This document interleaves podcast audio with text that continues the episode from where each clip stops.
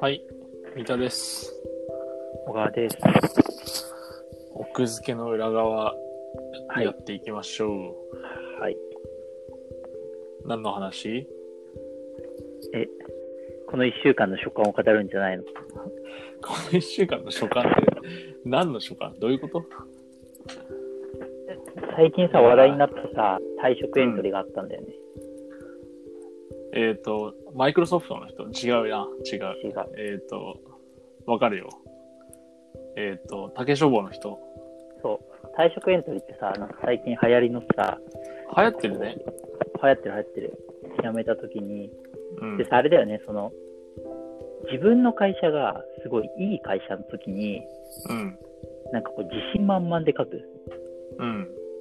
でさ、結構その、鼻につくというかさ、 なんていうかその、自分はここに勤めてたけど、辞めて新たなステージ行くんだぜっていう、うん。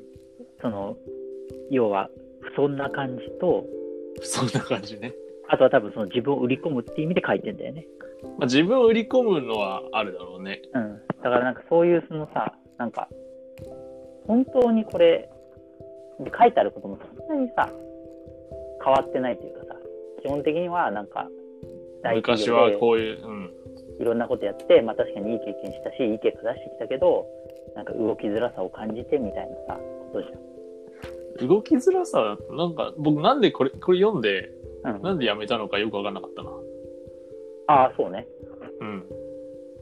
まあだからその、そういう意味では、この退職エントリーはなんか、そういう意味ですごいその、小説みたいなさ、疾走感があるというかさ、うん。いや、あの、面白かったよ、読んでて。めちゃくちゃいいさ、はあの退職エントリーだなと思って。うん。もうえ、 でも、そそんな、そんな、あの、狙いを感じつつも。まあまあまそんなあ、なんだろえだかうら思今回惑の、を感じつつも。いや、そんなのを感じなかったから良かったっていう話をしたいけどね。ああ、なるほどね。そうそうそう。なんか、で、その、この先何するかも分かんなかったみたいなことを今、お伺いしたけどさ、うん。それもある種、いいところだと思っていて、その、今後の自分のためとかじゃなくて、とにかくそのやってきたことを振り返ってまとめる。そうだね。まあだから本当の意味での退職エントリーだなと思って、すごいバズってるし、うん。こうなんか昭和の出版界をすごくこう、うまく描いてる感じするしさ、しかもさ、やってることがすごいよね。それなやんっかて、ることこの人マジすごいやってること、ここの人こんなことやってたんだっていう。その僕は、近代麻雀のなんか、えっ、と、YouTube チャンネルがあるんだよ。はいはい。そこで映って喋ってるのしか見たことがなくて、あ、この人出てるのこの人。出てる、出てる。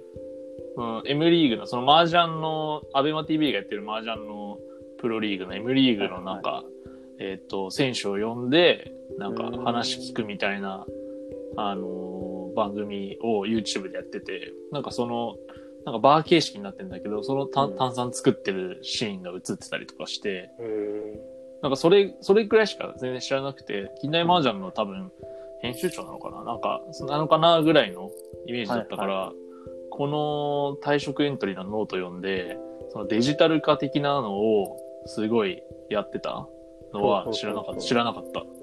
なんかまずその編集者でもあんだよね、もちろんね。もちろんね。これ編集者やりながらやったのすごくないマジで。そう。いや、すごい。いやっていうか、絶対無理だよく、うんよこくの人手もあマジるでってい天うか才だなっていう。うん。だからちゃんと将来的なところを考えられる人だったんだろううね。ん、だからなんそていのうか経営者的な目線があるよね、完全にね。そうそうそう。で、まあ、この人のやったこと、2つすごいこと書いてあるんだけど、うん。まず1個目は、あの、DTP、初めて入校した。マジね。それ本当な のそれいやさ、ちょ嘘かもしんないよと思うんだけど。伝説を作りに来てんじゃなそいうそう。伝説になろうとしてんじゃないこのブログで。すごいね。まあだから、多分、ほぼ同時進行的にやってったんだと思うけど、うん。まあ、一番最初だったっていう。だからそれまであの、うん電産社食とかあったんだよね。そうだね。なんかでもその話も書いてあったね。詳しくよく知らない電産社食がどういう入校だったのか。伝説って、それってさ、社食とは違うんだろうね。伝3っていうぐらいだから。だからさ多分さあれでしょこのさあの前産制作時代の編集者の人の知り合いがいて話聞いたことあるけどうん。いやこれ間違ってるかもしれないけどあの多分活版自体は作るんだよねうん。でその活版を電子で作るのが電産社食なんじゃないかなそれって単純にさ、パソコン上でさ、1文字ずらすときにさ、なんか、ドラッカーのドロップでいちいち写してたりするのかなそれとうんも自動でダダダダダって一マス分動いてくれるのかなどっちなんだろうねわ。からんそれでだいぶ話違ってくるけあーど。そうねだから多分その今まで形を拾ってたのをうん。全部そのなんていうか流し込む感じに。そうそうでそれにこうだから活版をこう印刷みたいな感じで作れたんです多分そのうん。だからそれが電産で電子で植えるっていう電産社食なんでしょ多分だかはいはいはらでそれ大きいボードみたいのを作ってあとはもう普通に活版みたいな感じで印刷してい。るやってたってことか。だからそれを今 DTP って言って、まあデジタル上でデス全部クリトリースやッるプ、うん、パブリッシングね。っていうのを初めてやったっていう。すごいもようね。伝説だよ。うん伝説だよね、それねでも書いてあったね。なんだっけ突版印刷の博物館には第1号があるみたいなね。ね。だからそれは証明されてるってことなのかなって感じするけどうね。ん。確かに。うんもう一つは、もう一つは、えっと、電子と紙の同時発売。はいはいはいはいはい。だから、そイれーってパブデータを作って出したってことだよね。うん。だから今まではなんか、あれなってたんじゃないのその、紙の本を元に作ってたりしたってこ伝承ってこと、どうなんだろうね。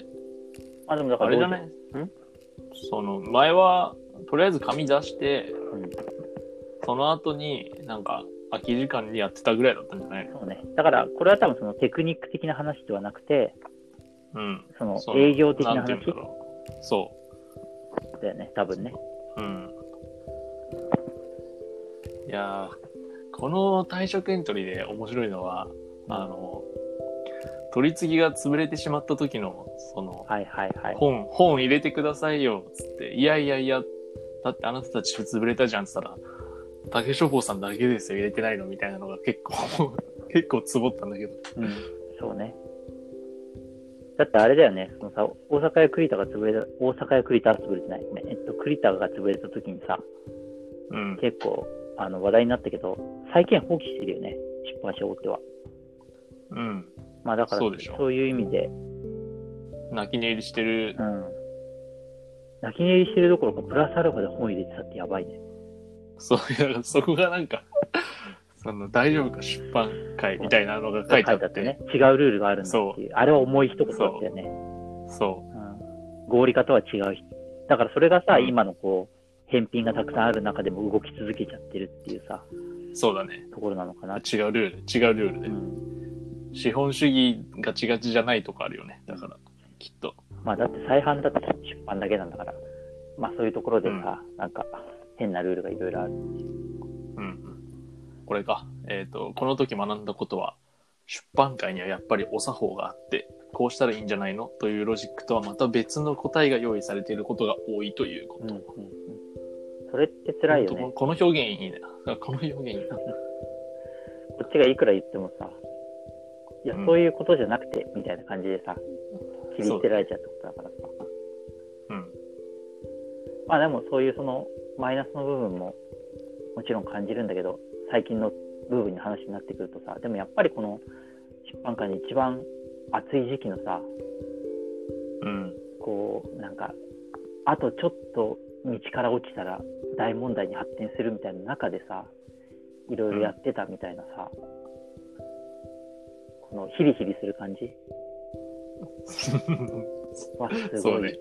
すごいだからこれこういう人やっぱりいるよやっぱり今も出版界に結構うん。なんか立花明さんってさわかる立花明。言ってはいけないっていうああ、はいはい。あの人って出版界の人なのそうあの人って、えっとまあ、よーく調べれば、えっと、どういう人が出てくるんだけど、まあ、ちょっと別に公開してるわけじゃないから言わないでおくけどうもともとえっと雑誌とかをちょっと編集長とかやっててあ、そうなんだ。そう早稲田出てすぐなんかヘンプロみたいなの作ってやってたりとかへえで。その人が 80s っていうのを最近文庫化したんだけどう伝ん。統者文庫で、それももうねすごいよなんか22歳23歳とかのすごい若い人で雑誌作ってなんか2号か3号やって潰してみたいな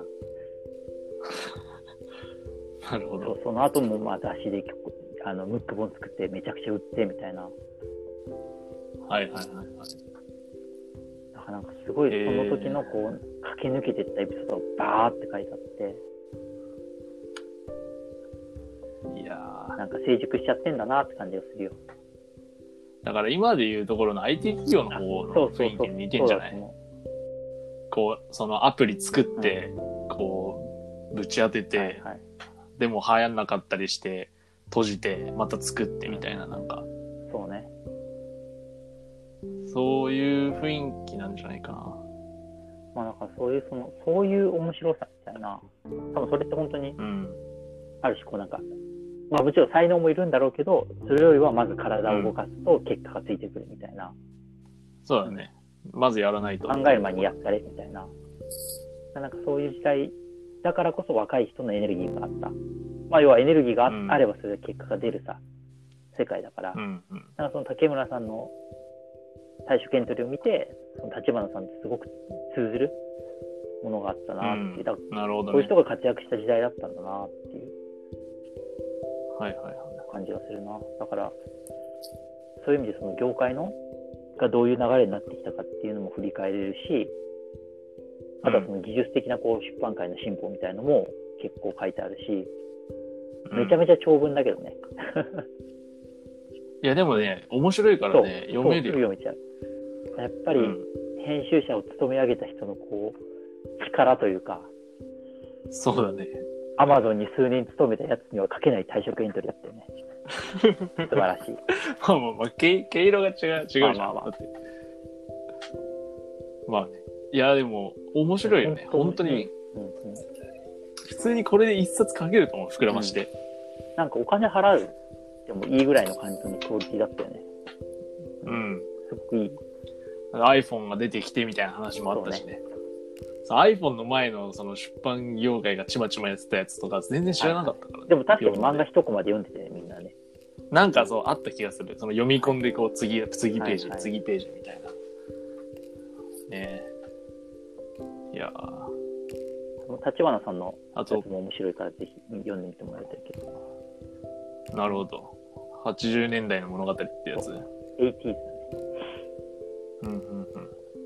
これ文庫になったの、最近、太田出版が文庫になって、幻冬者になったのかな。